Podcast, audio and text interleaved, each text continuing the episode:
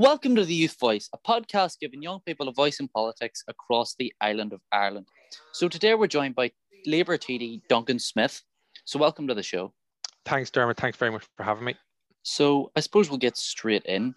One of the big questions that a lot of people are asking now, especially with the rise of the Social Democrats, is what separates Labour from other, you know, centre left, left parties? That you know, that, what does Labour have that the other parties don't? Yeah, I, am I can understand why you asked the question, but I always um, uh, I like to focus on what makes Labour different from the established parties and from the parties in the nationalist tradition, uh, and what makes us different from Fianna Fáil and Fine Gael, and indeed even Sinn Féin. Um, look, we have uh, Labour, we've been around for 109 years, and uh, we've no right to exist any any longer than than we deserve to and, and work hard for. Uh, but we've other uh, we've now Social Democrats uh, who would operate a similar ideological space to us. And uh, then we'd have other, I think, like-minded independents. We'd have elements of the Green Party and elements of the SDLP and all the rest where we, we share an awful lot of similarities. But look, I joined the Labour Party in 2008. We've always been a, a Labour supporting family from a traditional working class background in Dublin. So, you know, for, for me, I've always viewed what Labour has been ma- managed to achieve over the course of its history, and uh, I, I recognised the impact it had on on my life, particularly access to education and open up pathways which didn't exist, you know, my parents' generation. So, I'm um, like our, our roots uh, uh, in, in, in the country, throughout the country, run deep, uh, and we have a good, strong tradition.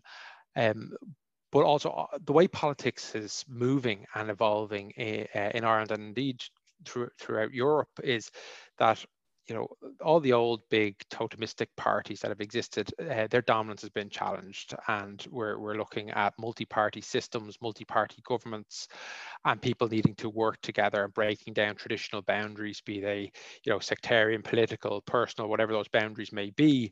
And i think political parties and politicians are, have been slower to catch up with this uh, trend. Uh, the voters are, are, are, further ahead of us. So uh, I, I, hope that we will continue to, uh, that we will begin to regrow. I think there's an awful lot of energy within the Labour Party now after our time in government and the couple of years after where we had a difficult, we had a difficult time. We have a, a younger, um, very energetic parliamentary party. We have uh, 50 councillors, uh, an awful lot of young first councillors who only got elected in 2019. And you know, we have a solid platform to reconnect with our traditional voters. But you know, it isn't about getting back to the old two and a half party system of Fianna Fáil, Fine Gael, and Labour. It's about uh, you know having a, a, strong voice, a voice that's speaking to people, to working people now, and working with uh, politicians and groups and parties of a similar mind uh, and uh, uh, holding to account and fighting against those to whom we oppose. So I don't think it should be a zero sum game with other like minded politicians and parties. I think we should be looking to work together against a common enemy instead of fighting over what the traditional 10%. You know, uh, we, we, all, we need to be looking at getting 51% of the vote uh, and, and having uh, at some point in my life a, a left leg government, which is what I'd like to see. Absolutely. And I suppose actually coming on from that left government, I know in the last election, Sinn Féin had kind of been ruled out by your party, but is that the same? I know that we don't really know when the next election will come, but some people are saying it could be within a year. Some people will say the government will see out its term.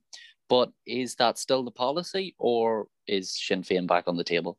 No, the, the, uh, that actually wasn't the the uh, official policy either at the time. It was kind of, uh, I, I, think, a bit mis misconstrued. But uh, no, look, uh, as I said, I think there's a recognition within our party that traditional politics has changed and, and broken down, and we really need to listen to what the people want. And the people, we we know after an election what mandate the people give the various parties and groups. They didn't give us a mandate last year. We actually lost a seat. We went from seven to six.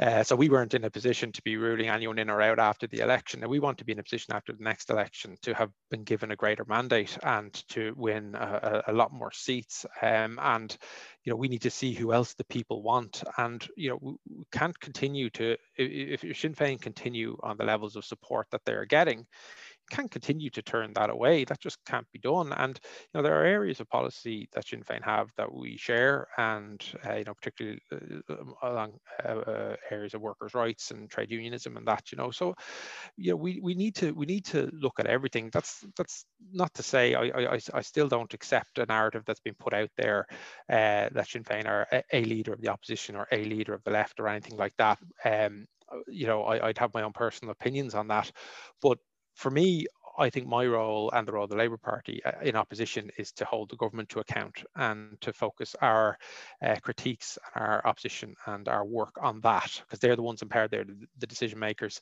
Um, and look, we'll, we'll see what uh, what happens after the next election, whenever that may be. Um, hopefully, Labour will be in a strong position and will will will will be a party that the people want to give an endorsement to, um, and we will need to work with whoever else uh, that uh, we can we can um, build a strong government on that's going to progress our policies. So that's the way, as I say, that's the way politics is moving. Um, I think throughout Europe, and it's something that we need to adapt to. Absolutely, and I suppose another thing I want to look at now, whenever I've noticed, at least online and things like that, whenever it comes to someone, you know, they'll endorse Labour or they'll back Labour, say, you know, they support them. A lot of the time, 2011 is thrown up, and it is, it's still there is that kind of shadow of 2011. But has Labour managed to kind of, I suppose, out, I suppose, grow from that? Has the party changed? Oh, we, we like we've we've we've definitely changed. I mean, it was it, it's it's it's hard to get across in in, in an interview uh, just the impact of that time in government has had on us. Uh, you know, I mean, we we were part of a government. There was like three parties to the government. There was us, there was Fine Gael, and there was the Troika. You know, who uh, for the first uh, three and a half years were calling the shots. Now we eventually got rid of them, and towards last year we're able to start, I think, shifting things back. But by then the die had been cast an awful lot of pain had been inflicted. And you know, when when you go into a government and uh, the choices are between a bucket of pain or two buckets of pain, you know, uh, you might you might only deliver a bucket of pain, but it's still painful, and people still remember that. And you can't go and say it would have been worse if we hadn't have been there because it was so bad when we were.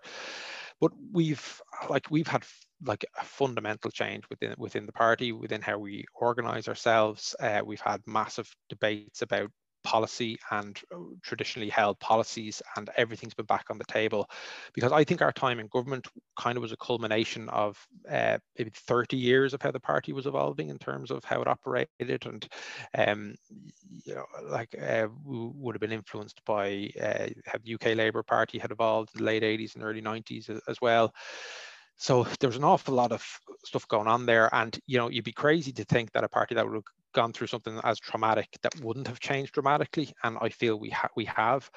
Now, that said, the shadow is still there and it's still difficult for us um, to separate ourselves from that because there are other parties that are, you know, in, in the opposition at the moment who haven't been through government and have been you know had their feet tested in the fires of government uh, but look that's that's that's just the way th- that's just the way things that's just the way things are. But you know, there's a there's an energy in the party now that I haven't seen since 2009 2010 before we went into government you know and you just have to look at the campaigns we're running and um, the confidence which we're uh, pursuing those campaigns and uh, like it's it's a world away from the last four or five years where we really were i think our heads were down and i think we were struggling to come to terms with our time in government. And you know, there was some bad thing, there was bad things in government, but we also did some things that we were very proud of and you know that we we, we should be proud of. I mean, one thing growing up uh, that was always a problem um, was the cost of uh, GP care, for example. It was something that was always always came up was like, you know, like it should be free at the point of use. And we ultimately started that process, brought it in free GP care for under sixes. And the amount of families that that assisted, you know, save them 50, 55 euro pop, or, you know, not bringing their kids to GP because they couldn't afford it. You know, being able to bring in stuff like that. It was obviously on the rights agenda, uh, you know, uh, marriage equality and stuff like that, which are, which are very important. And sometimes that can get put pigeonholed as, you know, a socially liberal issue and therefore unimportant that it's not you know the the nuts and bolts of of, of politics. It very much is. I think it's a right these are rights-based issues you know these are people's lives and how they're able to live their lives. Um so there's an awful lot of important work done which we also can't cast aside but we you know i, I think the party has changed and i I think the response we're getting to our campaigns now, and even like kind of back of the envelope calculations, like the people turning up to meetings and webinars, and how they are uh, in conversation with you, listening to you, responding to you, is very different than it was two, three years ago. You know, I feel people are listening again and, and are at least willing to give us a chance, and I think that's a good place for us to be. Absolutely, and I want to actually draw on you know the idea of a lot of the campaigns that your parties run. I know Labour Youth are pushing for you know the, the Born Here Belong Here campaign, and I actually mm. wanted to ask about that. So, what is I know we haven't really talked to Labour Youth very much yet, and hopefully that'll change sometime. But what is I suppose happening there? You know, are we going to see birthright citizenship back? Is it possible? And kind of what's happening there? Yeah, uh, like we we were given when we announced this. Uh, this all goes back to the um, the referendum of the early 2000s, which was a pretty nasty one. And uh, there was an awful lot of fear stoked up by people like Senator, now Senator Michael McDowell and the Progressive Democrats, like horrible language regarding, you know, influx, open the gates. I wouldn't even say the racism was cloaked in terms of the, the debate at the time. Uh, and, you know, it was at a time in our economic cycle where the country was doing well economically and uh, we were attracting people into the country to work and to live.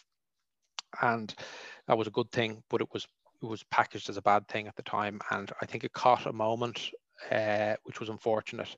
And this got enshrined. Now i think ireland has moved on hugely in the in in, in, that uh, in, in that time period and we had a young activist called Cormac O'Brien who tragically passed away in December 2019, and he was chair of Labour Youth, and he was uh, this was his cause. You know, he said this is this is unfair. You know, this is not right, and this is something we need to rectify. So,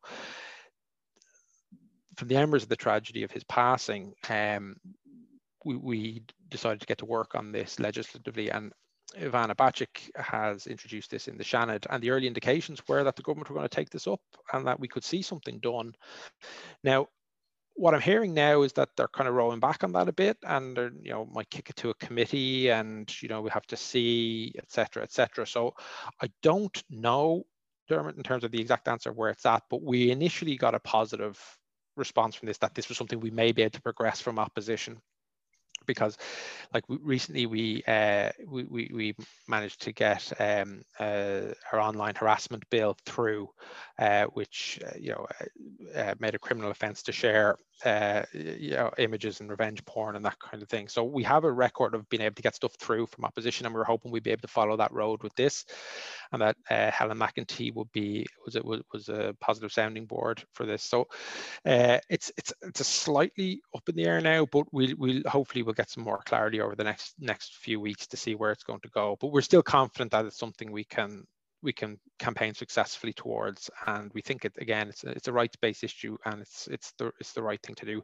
There's a whole piece as well that needs to be done in terms of how we deal with citizenship just eh, from a process point of view just uh, like people having no timelines just having applications for naturalization for citizenship for rights to, for permission to reside just going on for years uh, at some points. We, we, uh, and the response they'll get is you know it's at the minister's discretion. We're looking at there's uh, and people are living whole lives in limbo.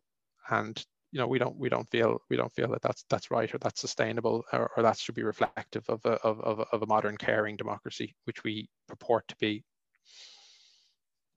Uh, well one one final thing i wanted to ask about was i suppose the kind of the whole idea of a border poll is up in the air now. Everyone's mm. talking about it. it. Seems to be as a result of Brexit and the kind of whole fallout of that. So I suppose what is the Labour Party policy? Because I know Labour haven't been, you know, Labour aren't haven't been the most vocal on it. So what what's happening there? I know it's what what's actually happening in the Labour Party. What's the position and what should happen? Yeah, like again, this is something that we are, uh, like myself, Ged Nash, Brendan Howlin, for example, are are having strong discussions about this um, because traditionally we would have played a big role in this through the 80s and 90s. Uh, Dick Spring would have been foreign minister twice in those periods, and uh, you know play, played a key role in the peace process as that. But we, we haven't been speaking about this enough over the last couple of years. Um, I mean, I want to see United Ireland. Um, I, I don't know what that's going to look like, though, to be honest. Uh, and I I don't have uh, the the roadmap to that. Or uh, I was very interested with the Claire Byrne live show there a couple of weeks ago. Um, I uh, by no means do I think it captured anywhere near the overall complexity of of it, but I think at least it was speaking to it in somewhat mature fashion, and uh, I think we need to see a lot more uh, of that. There's been there's some good academic work now coming out of Dublin City University in relation to to this in terms of like again like traditionally the view of United Ireland was, you know, which flag would be raised over the six counties, you know, and you know, to to to replace the Union Jack with the tricolour, uh, bluntly, I mean, I think you know any reasonable person understands that that's something that's that's not the easy roadmap. I mean, there's uh, and what we've seen over the last uh, 10 days or so as well in terms of how fragile things can be from a civil peace point of view. Uh, like there's an awful lot of work to do. And I think we need a bit of a catch up in the Labour Party to have our voice reheard on that. And that's something that, again, and just as he said, he just actually walked past and waved in the office. Ged Nash uh, is is something that uh, we we are we are keen to do. For me personally, um, growing up uh, in in the in the south uh, as a 16 year old, I was involved as a teenager with the Glencree Centre for Peace and Reconciliation. I've reconnected with them recently in the last few months. I was I took part in the Tim Parry Scholarship for Peace in 1999 um, uh, with young people from the UK and from Northern Ireland, from both from both communities, and um, you know it was something that you know I felt very strong about and and and like very much shaped my early politics. Um, and I probably moved away from that in terms of shaping my politics over the last 10, 15 years. Um, but but now I think this is going to be a dominant narrative of of uh, of our island now for the next for the next decade. I think I think the question of a border poll isn't going to go away, but there's so many other questions. I mean, you know, how, how do we how do we tackle poverty in, in all 32 counties and, and all types of poverty? I mean, uh, what what system do we want? You know, even really like uh, kind of mundane questions about what type of rate system and local tax system and water charge system and health system do we want, you know, and have and because these are the real questions that people are going to have to make decisions on. And you know, from what I understand, again, I've even said it in my earlier answer, is I'm, I'm on the Tim Parry Scholarship. I met with young people from both communities, but it's it's not just two communities there's many communities you know in in northern ireland as well now so it's it's it's the whole there's a huge piece of work and we need to um, insert ourselves in it because i think we have something to say and i think uh, I, I think when it comes to uh, giving voice to workers, giving voice to people who who are in poverty, both on all on all uh, in all counties. I think that's somewhere where the Labour Party can play can play a key role.